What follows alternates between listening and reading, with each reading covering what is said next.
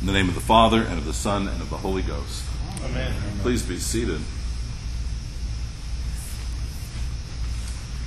Easter is a love story. It's a love story of God going to his people, making them, teaching them, naming them, and bringing them back out of the sin that they had fallen into after rejecting him. The Lord continues to love his people despite their falling away in sin and their rejection of him. This is the love story that the prophet Isaiah is telling. The prophet Isaiah, in about 800 BC, goes all the way back to Genesis. He goes back to creation and he tells this love story. He says uh, that this is the Lord who created you. The Lord created you, the Lord named you, and the Lord is going to redeem you. Now, Isaiah is talking about the nation of Israel. He is talking to this group of people that the Lord um, formed, that he named, that he made his own, but that he made his own with a purpose, not uh, so that they would just be saved in and of themselves, saved meaning coming into relationship with God, not so that they only would come into relationship with God, but he redeems Israel, he forms Israel in order to save the whole world, in order to bring the whole world into relationship with him. And this is the truth that is not just evident um, at the time of the Acts of the Apostles or the time of the early church, but it is evident uh, here in the writings of Isaiah that the Lord's uh, desire is to love the whole world. God loved the whole world.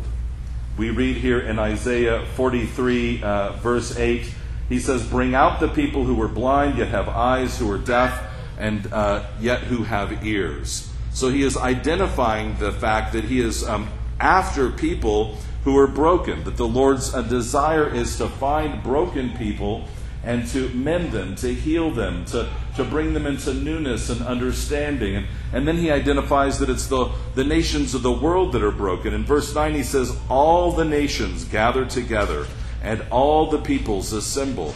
So here, 800 years before the coming of Christ, we see that the Lord's plan through the nation of Israel is to bind and heal the nations of the whole world and to bring them unto himself.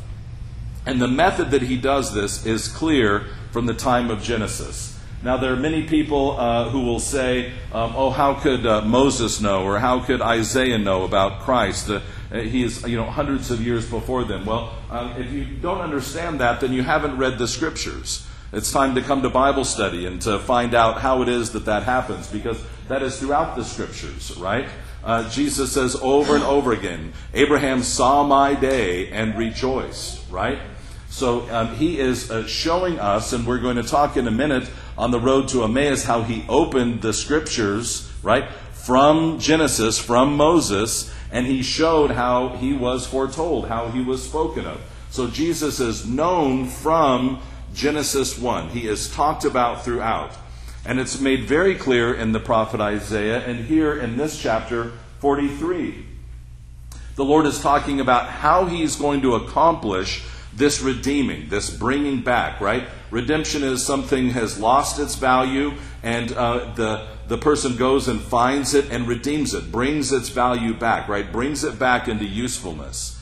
So he's saying the people have lost their value, right? The Lord made us to dwell with Him. He made us to live in the garden, to be um, paradise dwellers, to be in relationship with Him and to abide with Him. And we've lost that value because in selfishness and greed we've turned away from Him and we've, we've lost that value. And the Lord is going to give us that value back, right? And so, how is He going to do that? He says He's going to send His servant. And He says that, that the people are the witnesses. So, God is doing the work and the people are the witnesses. This is the role of the people from the very beginning. The role of the people from the very beginning is to say, Oh, I see what God is doing. I see the work that He has done. I see His handiwork. I see what He's done in creation. I see how He's made people. I see how He's made me. I see what it is that He's made me for. So we are witnesses. We are informed observers who are watching what it is the Lord is doing, and our job is to stand up and to say, This is what the Lord has done. And what he does is he sends his servant. At first, when we read this, we think, oh, he must be talking about some prophet here, in confusion, the way that the two on the road to Emmaus thought they would met a prophet. But he clarifies. In verse 10, he says, My servant, whom I have chosen, that you may know and believe me and understand. So, again, this is the purpose of the servant. The servant is to bring the people into knowledge and understanding of who God is and what he's doing. Right? We're informed witnesses. We're able to understand the purposes of God. Right? We're able to explain them. Right? That's our role. He says, I am He. My servant, I am He. He's saying that He is the servant that He is sending to redeem the world. He says, Before me no God was formed, nor shall there be any after me. I am the Lord, and besides me there is no Savior. So the Savior, the one who redeems Israel, is God Himself. He is saying that I am He, there is no one else. So the understanding of the coming of the Messiah, the Redeemer, the Savior, is that this is what God Himself is doing. He says, My servant, I am He. Besides me, there is no Savior. Again, He repeats. And any of us who have uh, been in school know when the teacher repeats something, right? It's important, right? He, so he says it again You are my witnesses and I am God. Just to clarify, right? You're my witnesses, I am God. So our job is to watch what God does and to say, oh, here he is acting, here he is sending himself, his servant, to redeem, here he is naming and creating, here he is bringing people out of exile, here he is gathering the nations of the whole world, here he is bringing them out. And it's God Himself who does it.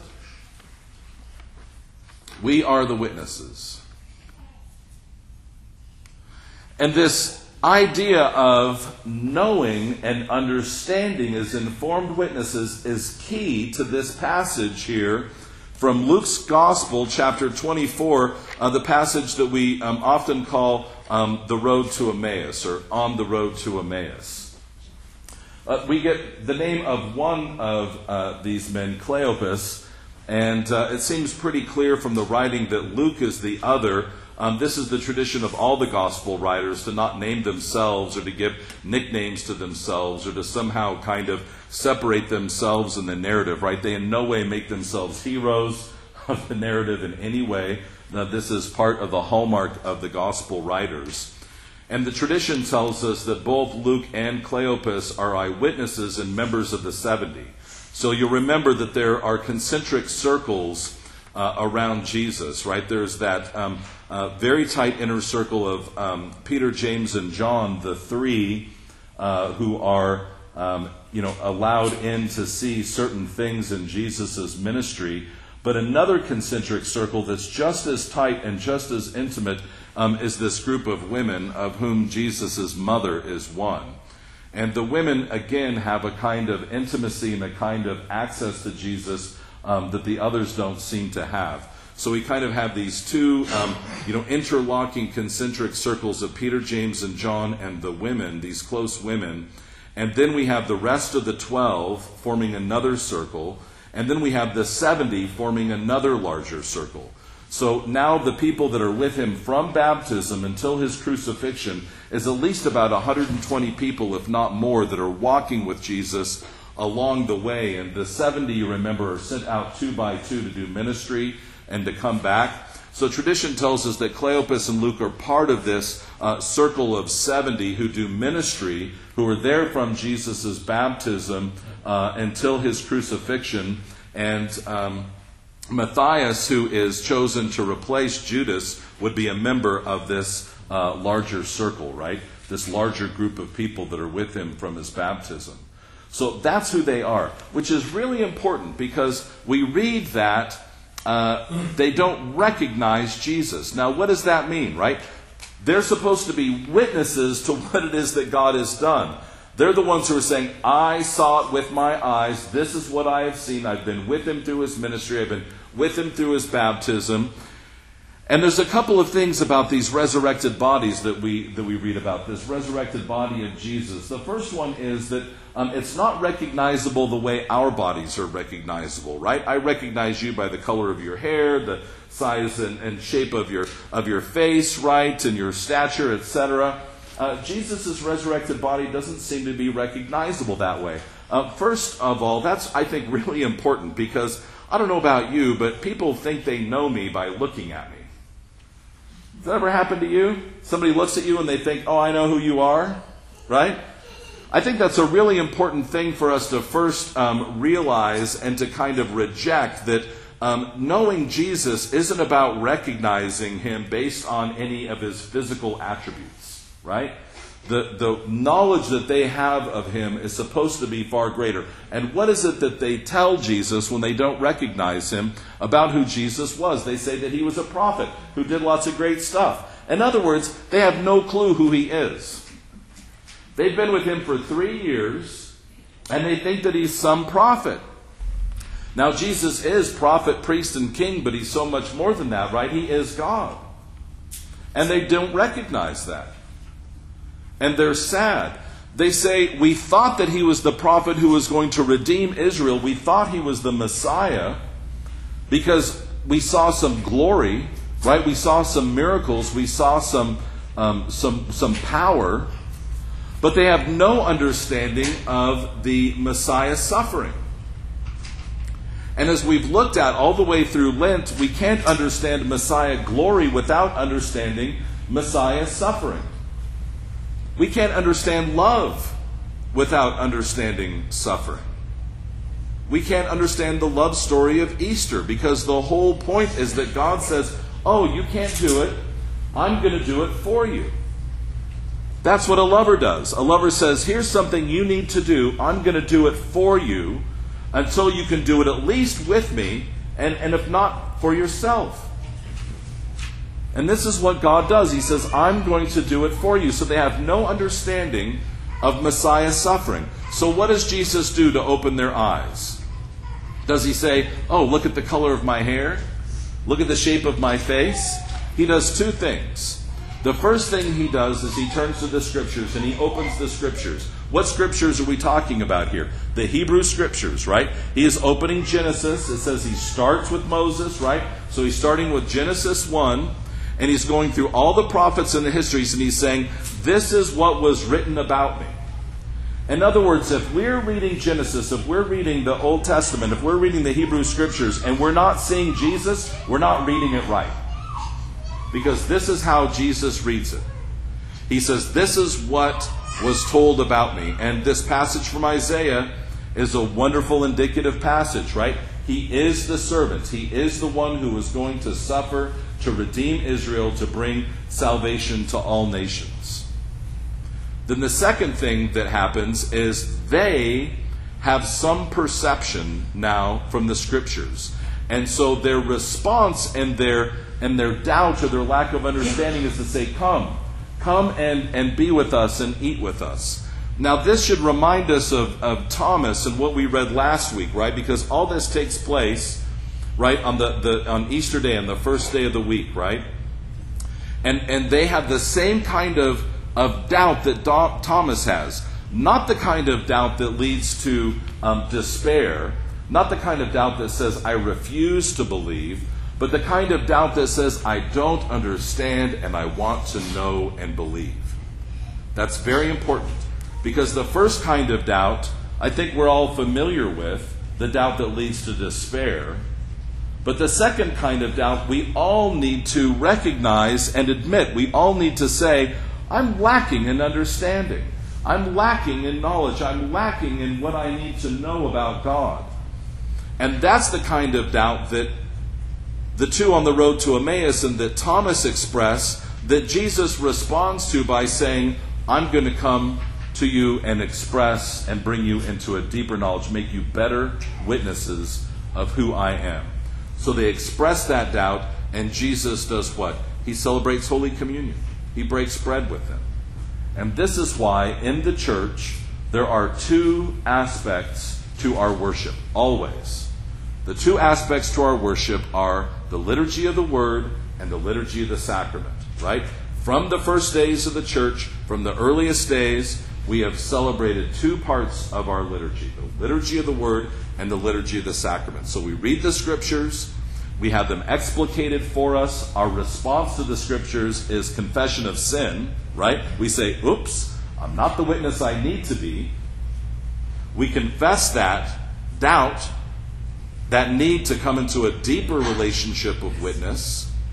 And then the Lord breaks bread for us, and in the breaking of bread, in the eating of his flesh, and the drinking of his blood, we come into yet again another mystical understanding where our eyes are opened and we come to know the risen Lord. And this is what happens to the two on the road to Emmaus. In the breaking of bread, he is made known to them.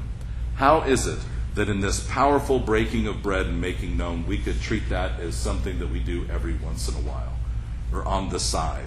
It is central to our coming to know who Jesus is, to having our eyes open so that we can know him and we can be reliable witnesses of his saving grace. Now, this, this love relationship, sometimes we can talk about it romantically, in that, G, in that Easter is a love story, but sometimes we need to talk about it as family love, right?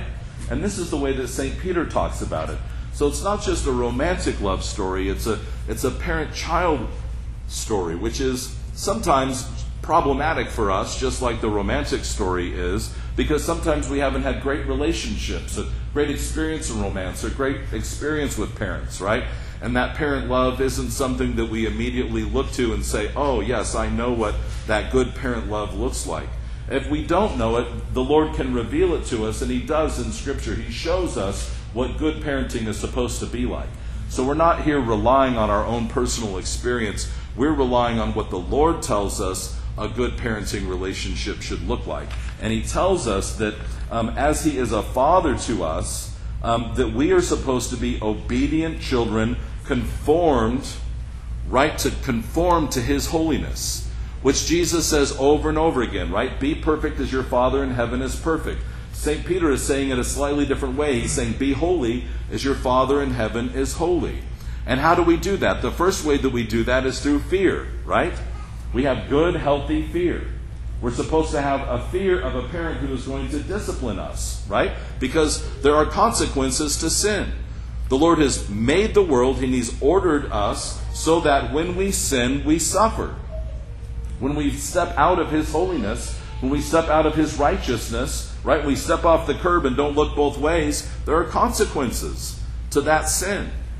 And we should be afraid of those consequences.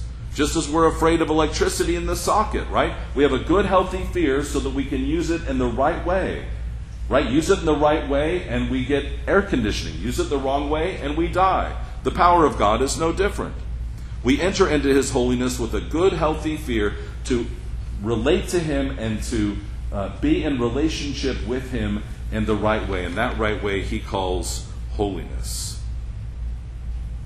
So he tells us again that we are supposed to come into obedience to truth, right? And this is what the Lord does when he um, enters us into this born again life, right? Not of perishable seed, but of imperishable. Jesus is saying, You can't do it for yourself. You can't live the way that you need to by yourself. I'm suffering for you. I'm going to do it for you. And this is what a good parent does, right? A good parent says, You can't carry that by yourself. You can't walk in all that way by yourself. You can't hold the pin by yourself. You can't get dressed by yourself. I'm going to do it for you, right? And there's nothing more rewarding for a parent than when a child is able to do the most important things for themselves, right? The first time that a parent sees a child be compassionate and loving and do something for somebody else without hope of reward or benefit. That's the moment. Right when you think, oh, oh, they can think about somebody else. They can love and do what I've been doing for them. And that's the relationship that the Lord has with us. He's saying, I'm going to be compassionate to you. I'm going to die for you. I'm going to suffer for you. I'm going to raise you up. I'm going to hold you up. Until you can start to do that with me, until you too can start to bear your own cross, until you can begin to suffer with me. Because that's what love is. That's what it is. to say, I'm going to do it for you until you can do it with me. And this is what we are called into being witnesses of. We are called to be witnesses of God's love, to say, This is what He's done for us. This is what He's done for me. This is how He's saved me. This is how He's helped me. This is how He's loved me. This is all that He's done to bring me into relationship with me. This is how He's held me up, and He will hold you up too. And our hearts would burn within us when we read about His grace, and our eyes would be opened when we receive His body and blood. That we may see Him and know Him and bear witness to Him in all that we do and say.